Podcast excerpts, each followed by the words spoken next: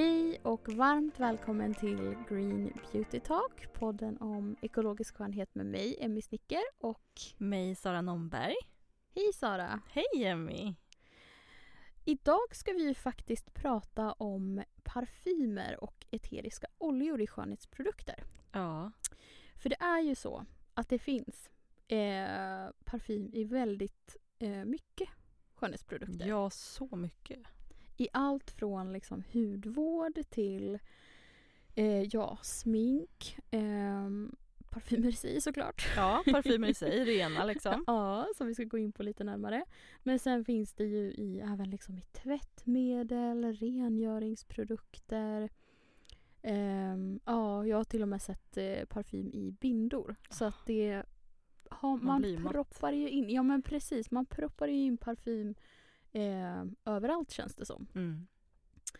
Um, och ja, vi, vi har ställt oss lite frågor idag. Mm. Eh, I och med att det är väldigt mycket parfymerat eh, som finns. Och sen så eh, vill vi liksom reda ut det här med olika sorters parfym, Mm. eh, eteriska oljor och eh, vad skillnaden är egentligen mellan syntetisk och eh, en liksom, naturlig ekologisk parfym. Mm. Så att ni hänger med på det. Det stora pro problemet som konsumenter har, eller liksom eh, man som kund har, Mm. det är väl just att man inte kan riktigt få reda på vad som är, vad det är för typ av parfym i produkter. Nej. Så det är ju någonting vi ska prata också om mer. ja, lite senare. extra svårt liksom med det här. Ja men verkligen. Eh, men jag tänker då att jag förklarar lite vad det finns för olika typer av parfymer. Mm. Så man liksom hänger med på den först.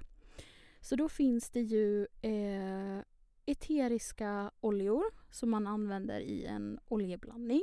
Mm.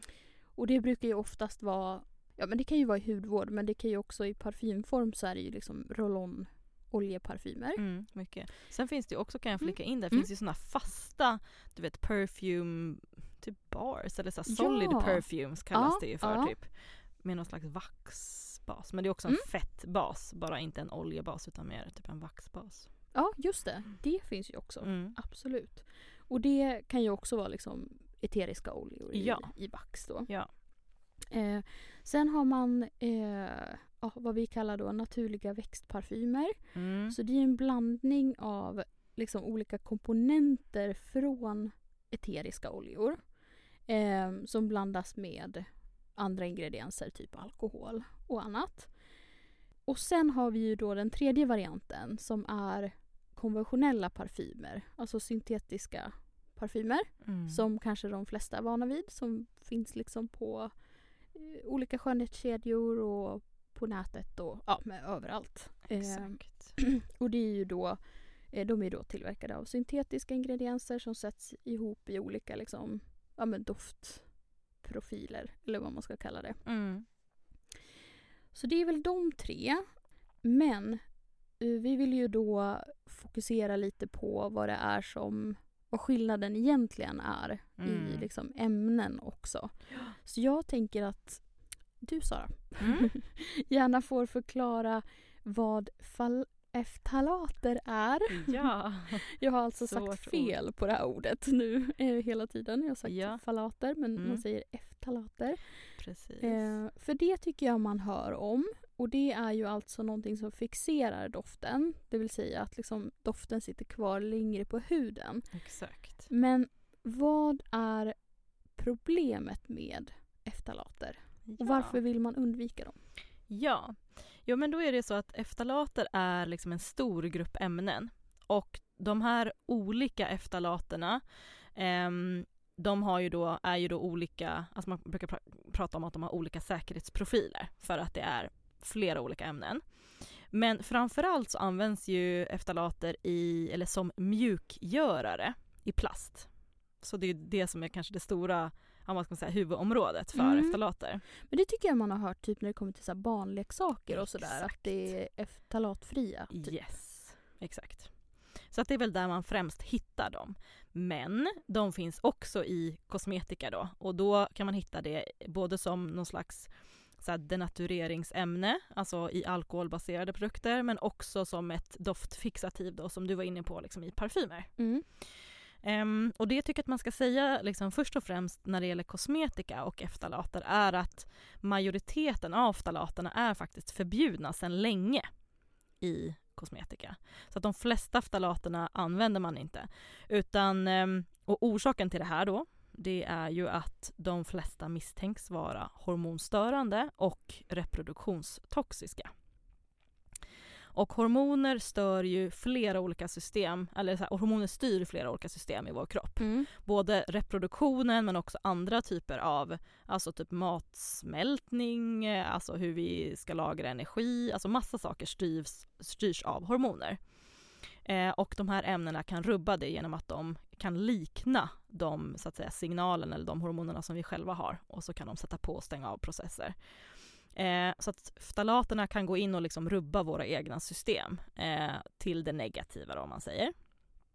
Och den enda ftalaten som är tillåten idag heter dietylftalat, eller DEP kallas den för, eller förkortas det. Och tittar man på, liksom, om vi pratar nu parfymer, alltså som, som produktslag och inte så parfymerade produkter, så finns det en rapport från Greenpeace från 2015 där de hittade DEP i 34 av 36 syntetiska parfymer.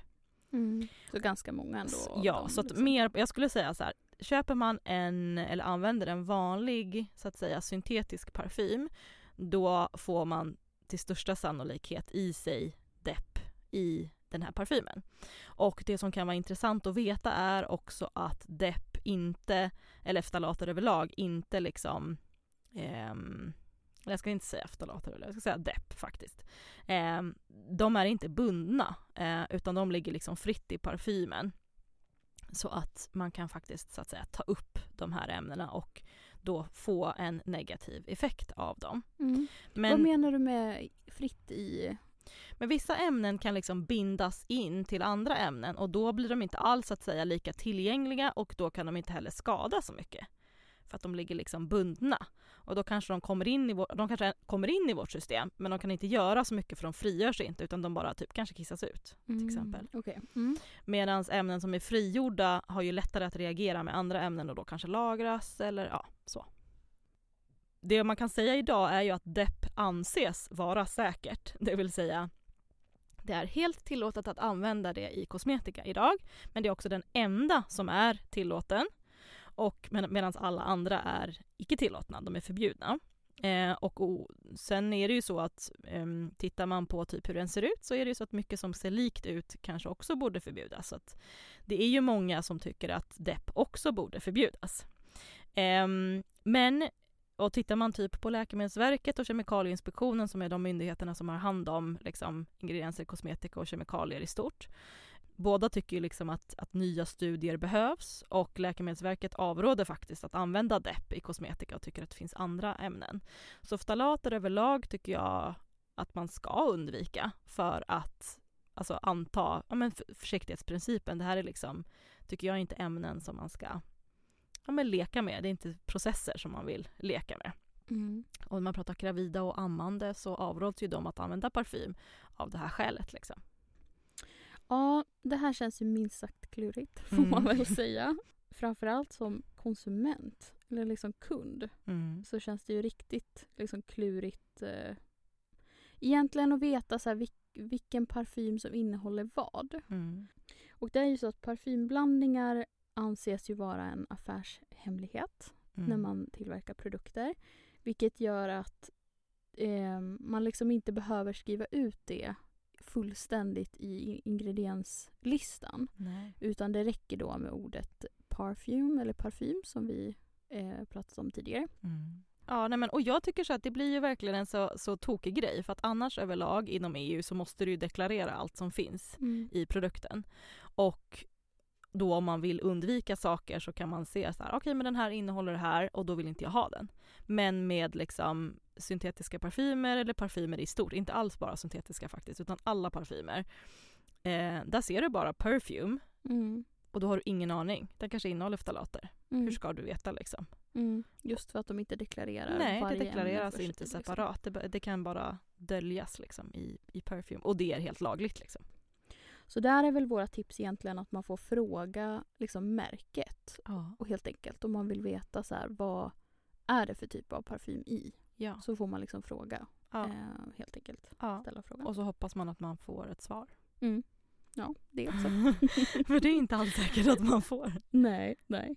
Och tyvärr också kan jag bara säga som en liten sån där extra grej att eh, även tillverkaren som kanske har tillverkat en parfym eller en parfymerad produkt eh, de har köpt in färdiga parfymblandningar så de har ingen aning om exakt vad den parfymblandningen innehåller och de kanske köper in något som så marknadsförs som naturligt men det kan, det kan ju vara, det är ingen som kollar det. Så att det kan ju vara en del syntetiska där i också. Så att det är ju väldigt svårt just med parfymer. Mm. Att Eh, veta exakt Att vad det veta, är. Liksom. ja för det är ingen som behöver faktiskt deklarera liksom.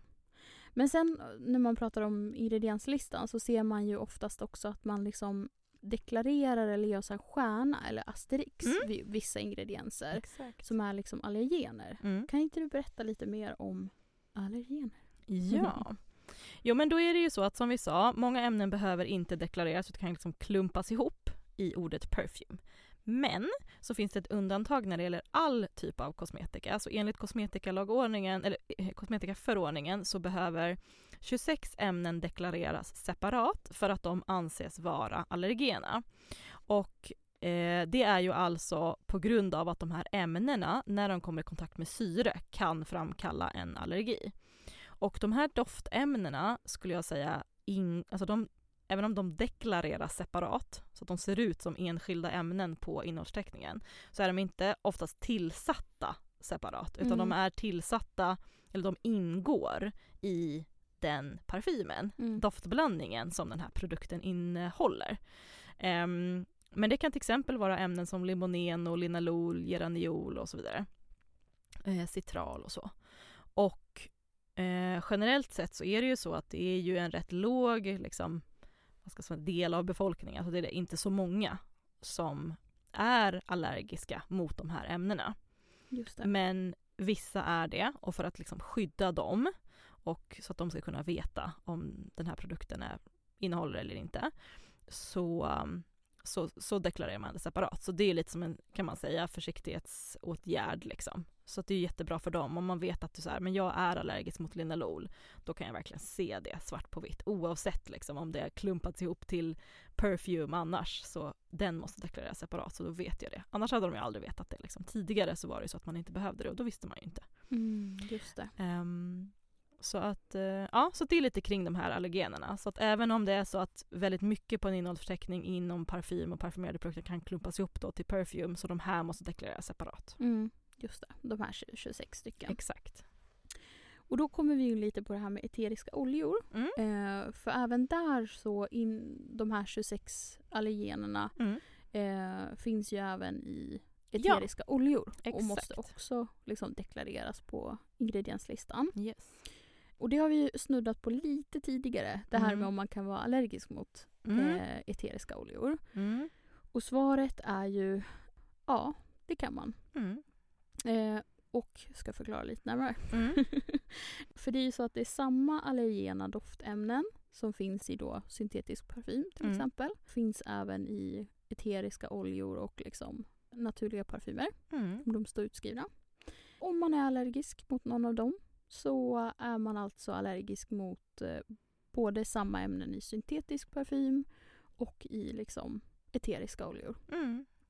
Och det bästa där är ju då helt enkelt då alltså undvika all typ av parfym som innehåller de här ämnena som man är allergisk mot. Exakt. Så att det är ju ja, inte mer än så.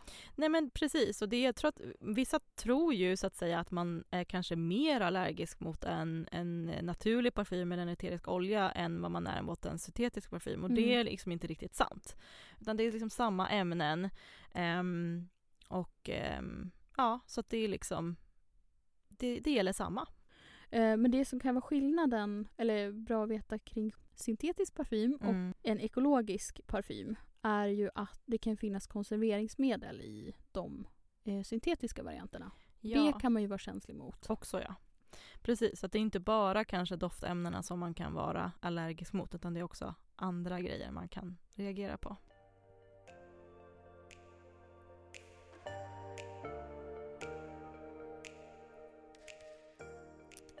Men du Sara, vill inte du berätta lite om fördelarna med naturlig parfym versus syntetisk parfym?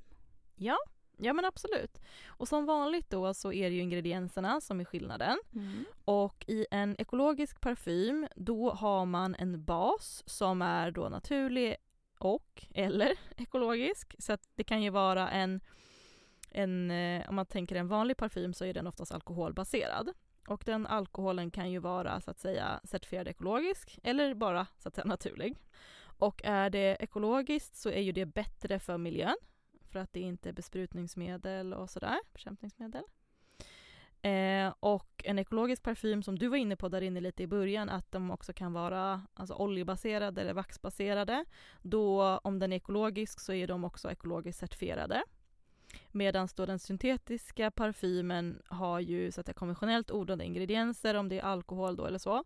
Eller om att de är då doftämnena är liksom skapade i labb. Och man tänker då den ekologiska är ju de eh, naturliga, typ eteriska oljor och sådana naturliga doftämnen. Och de syntetiska då kan vara svåra att bryta ner i naturen och sådär. Mm, så det är väl, skulle jag säga, verkligen en, en fördel. Och pratar man liksom en eh, generellt sett eh, naturlig parfym så kanske det, de kanske deklarerar lite tydligare vad det innehåller, kanske vill specificera om det är ekologiskt, om det är eteriska oljor, du ser lite mer kanske asterixer. Mm. Men det är inte säkert. Alltså, det är ju verkligen, vad ska man säga, typ, alltså man tänker parfymer och inte Mm. bara alltså parfymerade produkter. För parfymerade produkter tycker jag folk kan vara rätt duktiga på, alltså Mm. tillverkare. Men när det gäller liksom parfym som produktkategori, det känns som att det är så mycket, mycket som döljs, Mm. tyvärr. Det känns ju lite, ja, men det är inte sådär klurigt. transparent Nej. liksom, med vad de innehåller. Oavsett om det är naturligt eller ekologiskt eller liksom konventionellt syntetiskt, tyvärr. Mm. Nej, jag håller med. Ja, då är det ju det här med eteriska oljor då. För det är ju en, eh, så att säga, liksom ren råvara från ja, en växt eller blomma eller vad som helst. Ehm, så vad är fördelarna med eteriska oljor då? Mm. Ja men om man tänker så här den gamla liksom parfymkonsten, alltså den, den uråldriga eller vad man ska Mm. säga från första början. Då var ju det eteriska oljor. Ehm, de här som man inte skapade i labb liksom, utan man sammansatte det enligt liksom konstens alla regler och det är ju verkligen ett hantverk att sammansätta doftämnen och doftämnen är ju liksom flyktiga i sig. Så alla eteriska, vi pratar ju om att så här, man använder fixativ, Mm. alltså så här doftfixerare och det är ju för att så här, naturliga doftämnen, de är flyktiga. Så man känner dem bara liksom här och nu, men de liksom sitter ju inte kvar så där en hel dag som man kanske annars då tyck, ja, vill att Mm. en parfym ska sitta.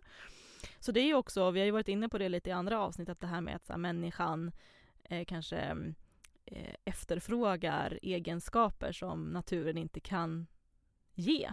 Liksom. Mm. Och då krävs det syntetiska ämnen och så.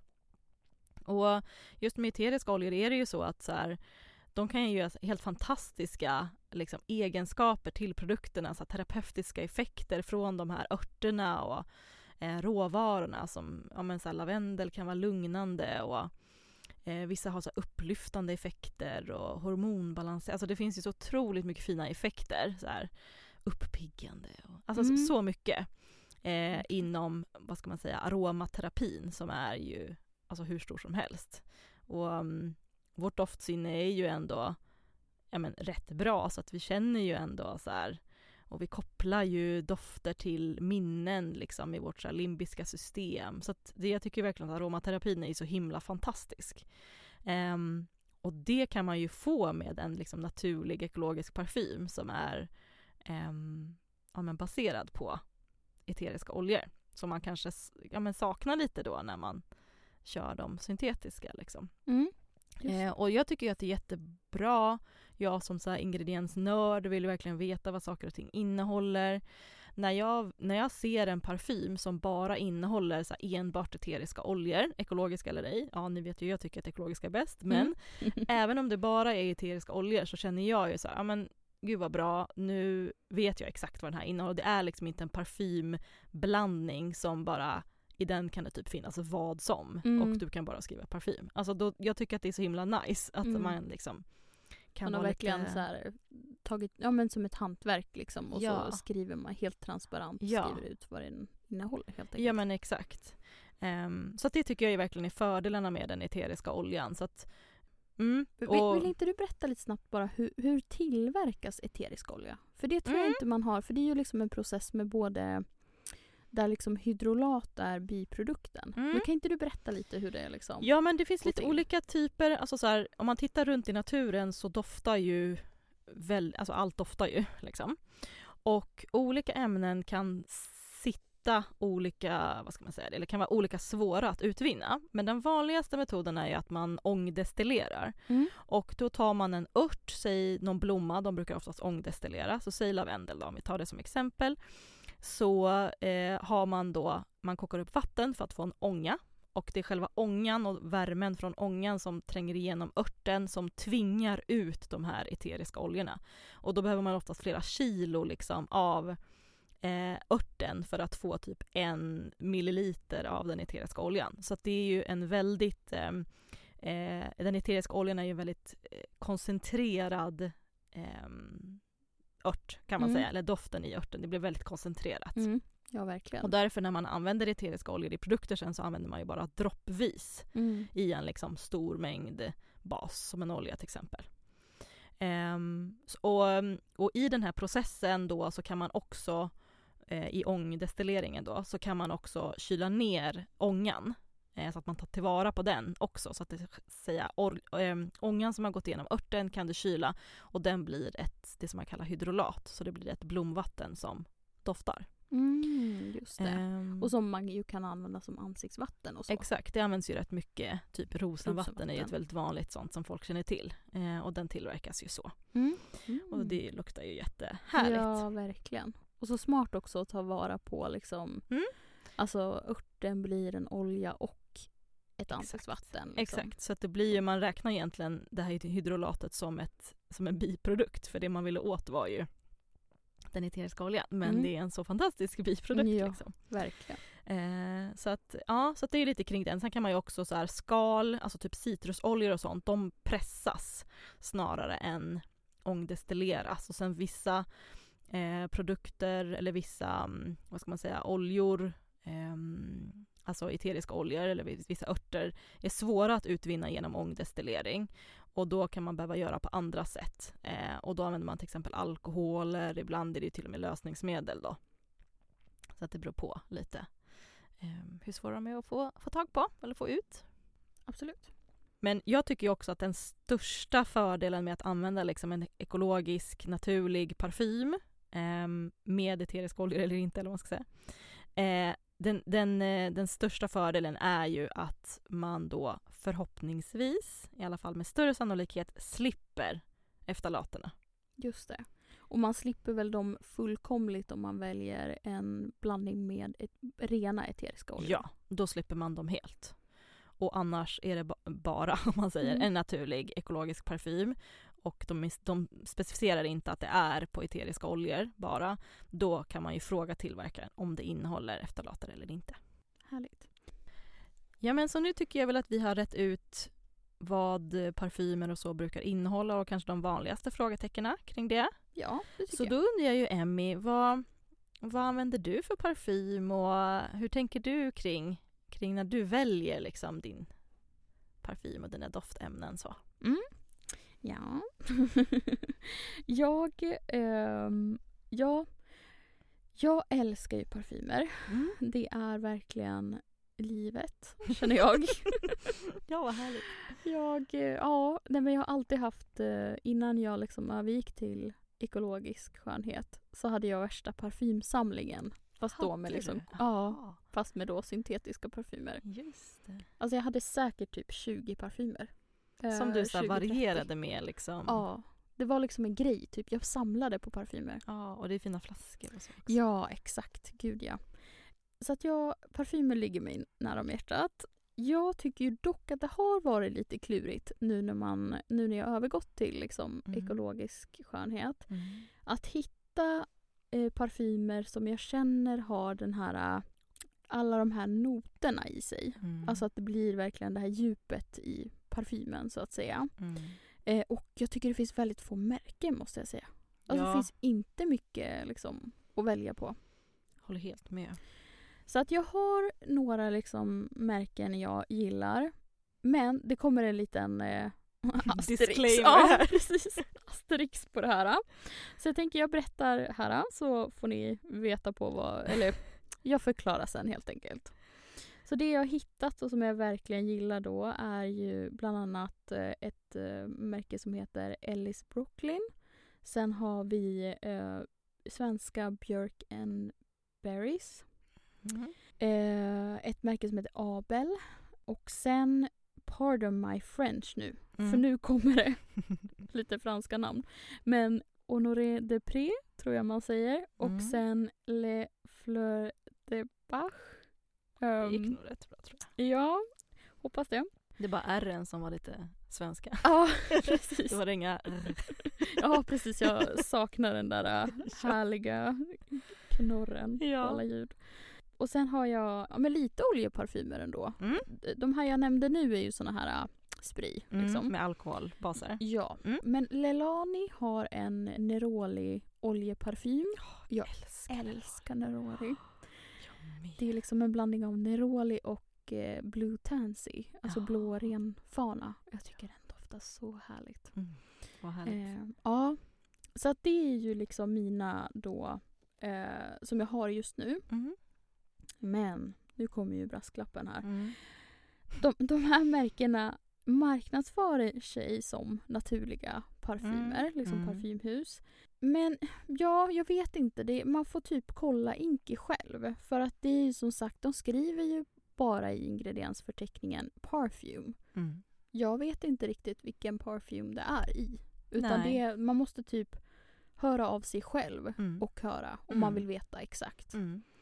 Så att, men jag tänker Och så du här. försökte ju. Ja, jag har, försökt, jag har försökt med några märken och jag har fått lite så här halvdana svar. Ja. Så att jag, jag har liksom, jag vet inte fortfarande Nej. vad, vad det är.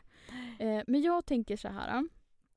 Jag älskar ju ändå parfymer och jag vill ha just de här äh, lite spray mångfacetterade Ja. parfymerna. Och då tänker jag så här, jag väljer hellre sådana som åtminstone försöker eller liksom som, som liksom säger att de är naturliga Mm. än att jag går och köper helt syntetiska. Mm. Så det är min liksom Ja. take på det, Ja. så som jag tänker. Mm. Och sen, ja, generellt kring parfymer så skulle jag ju säga att jag undviker ju riktigt starkt parfymerade produkter. Mm. Och framförallt i typ armhålorna, Mm. alltså så här down there. Jag Mm. vill inte ha massa parfym i liksom underlivet och Nej. grejer. Och sen typ ja, men så helt onödiga produkter som typ parfymerade bindor. Alltså jag Ja. fattar inte grejen där. Nej men det är ju Alls. inte okej. Nej, på flera olika Ja, plan. på flera olika sätt är det Ja. inte okej. Helt konstigt. Mm. Så jag vet inte, jag är väl någon sån här mittemellan. Alltså, jag typ litar på det företagen säger men sen vet jag jag har inte gjort djupare efterforskningar själv Nej. så att säga. Nej, och jag är inte helt så. säker på alltså, du, om du som konsument eller alltså ja, som konsument, privatperson ens skulle typ få svar. Alltså så här, Nej, har de, enligt lag behöver de ju inte säga till dig vad den innehåller och enligt lag har de ju deklarerat rätt på inkilistan liksom. Så att de kan ju bara så här, ja det som finns i är det du ser på inkilistan. ja, Punkt. Alltså så Precis. hur ska du veta? Liksom? Men som du säger kanske så får man ju hoppas då att de ändå alltså, vill vara så säkra som möjligt och typ försöker hitta andra alternativ för det finns ju andra alternativ till till exempel ftalater. Så ja men verkligen, jag tror att företag bara vinner på att vara så transparenta som möjligt. Ja. ja. Men jag känner att jag är helt fine med de här valen och Mm. så hoppas jag liksom att det ja, schysst. ja, schysst och att det liksom går framåt hela Ja. tiden. Ja. Och nu ska jag inte säga bara också en till brasklapp då, då. min grej idag. Men, men eh, de här märkena jag nämnde, det kan vara så att de är visst är schyssta. Jag Ja. har inte, alltså kolla upp själva. Jag, Ja. har inte, jag har inte det svart på vitt här. Nej. Men hur tänker du då Sara? Kring Ja. eh, eh, parfymer, parfymerade produkter. Ja, Hur, hur väljer och gör du? Liksom? Ja. Ja, men jag ska väl säga generellt sett så är jag rätt dålig på att använda parfym. Mm. Alltså jag använder inte så mm, direkt parfym till vardags och inte egentligen för att jag inte gillar det. Jag tycker att det är typ jättenice att det luktar gott. Men jag, är, jag tror jag är lite lat. Alltså jag typ orkar inte sätta Ja, på. Jag gör så lite som möjligt på morgonen, så tråkig är jag. jag förstår. Ehm, men jag älskar ju eteriska oljor. Alltså verkligen älskar. Och tycker det är jätteroligt med alltså så att skapa parfymer och eh, nu håller jag inte så mycket så workshops och så i det men tidigare så höll jag ju en del så workshops i hur man skapar sin egen parfym med hjälp av Mm, eteriska det. oljor och så. Ehm, så att där tänkte jag faktiskt ge ett litet tips att om Mm. man vill göra det så, ehm, så tycker jag att man ska välja liksom som du var inne på, alltså man kan inte kanske få de här så här eh, vad ska man säga, ja du sa mångfacetterade dofterna. Ja, det kanske är Mm. rätt bra sätt att beskriva det på. Utan det blir ju verkligen så här, man kan rätt lätt känna så här.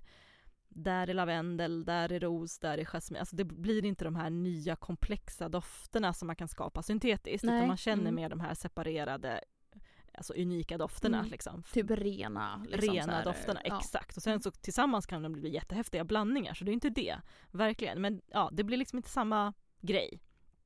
Men jag älskar ju verkligen att skapa egna och då tycker jag att man ska enligt liksom konstens alla regler så, så är det ju att man ska blanda en toppnot minst, alltså en av varje liksom. Så en toppnot i alla fall, en hjärtnot och en basnot så att man får de här olika, det vill säga hur lång, alltså de är ju så olika djupa i sin doft för Mm. att få det här lite, ja lite mer komplexa parfymen. Mm. Och ehm, Ha, har du något liksom, tips på hur man ska tänka där på typ topp? Ja men typ så citrusdofter och myntor och sånt, de är liksom eh, toppnoter. Och de eh, eh, känner man direkt när man liksom doftar på parfymen men sen håller de inte Mm. kvar sig så länge. Eh, och där kan man ju så här köra på lite större mängd för att man ska liksom uppleva dem lite längre tid om man säger. Eh, men de är väldigt flyktiga och sen har vi mellannoterna som eh, kan stanna kvar liksom lite längre. Eh, typ kanske, jag gillar ju geranium, alltså rosengeranium. Det är ju en, en mellannot eller hjärtnot. Mm.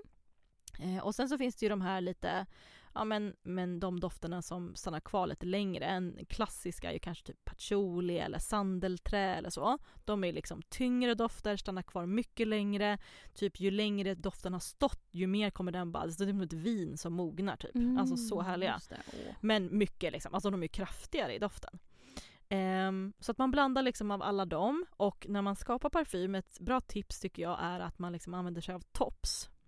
Eh, så bomullstops alltså, Mm. de, bomullspinnar kanske man kallar det för. Mm. Och då kan man dofta, eller do, droppa sina droppar av eterisk olja på den här pinnen och göra olika blandningar så man liksom doftar på dem olika så Mm, innan man typ ett blandar. Exakt, så man kan Mm. göra så här tre av den, fyra av den, alltså du vet så. Och sen så kan man låta det ligga ett tag så kan man känna hur det känns innan man liksom faktiskt blandar sin parfym. Så då kan man göra som en liten workshop. Och jag blandar ju dem oftast i en, i en bas typ av någon olja. Jag tycker ju att oljor som går snabbt, om man tänker så här roll-on parfym då, Mm. som man oftast gör eh, enkelt själv, då eh, tycker jag att tistelolja är en bra bas för den är liksom, doftar inte så mycket i sig. Man kan ju också köpa eh, raffinerade eh, oljor som Mm. inte doftar någonting. Just det. Ehm, eller liksom så här filtrerade liksom. Deodoriserade kallas de. Men tistel tycker jag är jättebra. Och sen så droppar man i kanske 20 droppar då totalt eller något sånt av de här eteriska oljorna, typ en 10 ml roll-on-flaska. Mm. Ehm, men så det kan man ju labba med själv och det tycker jag att ni ska göra om ni vill och tycker att det är kul. Det är en så här rolig grej att ge bort och så. Mm. Jag har ju haft en hel del sådana workshops och där har jag även haft så barn med. Alltså typ mycket yngre åldrar som tycker det är jätteroligt och så här droppa på. Men eterisk olja ska man ju aldrig ha så direkt på huden utan de ska ju ligga i en bas. Så. Just det. Alltså kul det där Ehm. med workshop lät jättekul. Ja, men det jag är med jätteroligt. med. Ja, kanske ska jag börja göra lite, ja, nu i coronatider kanske man inte ska göra det. Ja. Men när det, när det liksom har gått över lite grann kanske. ja. Och eh, ja, nej men och annars så har jag, jag har ju labbat mig jättemycket så. Eh, men nu har vi faktiskt nyligen släppt en helt eh, ny parfym i Mm, mitt sortiment, det. Mm. Organics by Sara, som har blivit så populär. Och alltså jag är så nöjd med den doften. Eh, och det är ju med vanilj och um, eh, liksom citrusoljor, så bergamott och Åh. alltså mandarin. Och den är verkligen en så bra kombo av det här fräscha och det lite tyngre. Liksom. Mm, Och den har ju liksom alla de här, det är geranium i den bland annat och som en så här hjärtnot liksom. Så den har verkligen hela, ja komponerad som en, vad ska man säga, riktig parfym liksom med alla. Eh, och den är ju supernice, så den kan jag ju varmt tipsa om om man vill ha, köpa en färdig liksom. Mm. Men sen finns det ju andra också, men som sagt jag har ju inte köpt så många för jag gör ju liksom, ja men allting själv. Mm. Annars jasmin och du som du sa, neroli, alltså apelsinblomma. Alltså, hur fin, alltså gud, älskar verkligen. Ja. Och jag älskar också jasmin. Ah, det är liksom ja. de två. Ja men det är helt fantastiskt. Mm. Och de är lite dyrare, absolut. Det är de ju verkligen. Men alltså så, så härliga. Så ja, det är väl mina tips. Sen har jag ju, med, om jag vill, alltså jag har tidigare, nu har jag ingen för jag gav faktiskt den precis till min syster, men en, eh, en eh, färdig så här, alkoholparfym är ju eh, typ Unique, som är ett danskt Mm, märke. De har ju Mm. eh, alkoholbaser och de eh, säger ju att de liksom bara har ehm, alltså så här eteriska oljor men det de har gjort med dem är att så här, separera dem eh, till de här doftkomponenterna och sen satt ihop dem till typ nya dofter. Så de Mm. blir mer som en syntetisk parfym men ändå eh, ska inte vara så att säga inga syntetiska ingredienser så. Sen har de ju lite andra syntetiska ämnen i, i basen men ändå skulle jag säga rätt, rätt rena så. Ja men så bra, då har ju vi lärt oss en hel del om parfym nu. Och eh, lite för eh, och nackdelar med liksom, eh, ja, eh, allt från eteriska oljor, syntetisk parfym och liksom naturlig ekologisk parfym. Mm. Så vi hoppas att ni har tagit med er lite tips och fått lite, ja, jag vet inte, inspiration till vad ni ska välja. Mm, ja, vi hoppas verkligen det. Och om ni har några frågor kan ni ju ställa det på vår Instagram. Ja, exakt. Där heter vi eh, Green Beauty Talk. Så gå gärna in och eh, följ oss där. Och som sagt, ställ frågor. Gilla våra bilder. Exakt. och allt Tipsa annat. vidare. Ja, tipsa vidare. Det gillar vi. Ehm, och vill ni följa mig så kan ni följa mig på Instagram eh, också. Där heter jag eh, Emmy Snicker. Och var hittar man dig Sara? Man hittar mig på Sara Nomberg och Organics by Sara. Ja, stort tack till Black Pixel och poddrummet som lånat ut deras fina poddstudio till oss. Hej då! Hej då!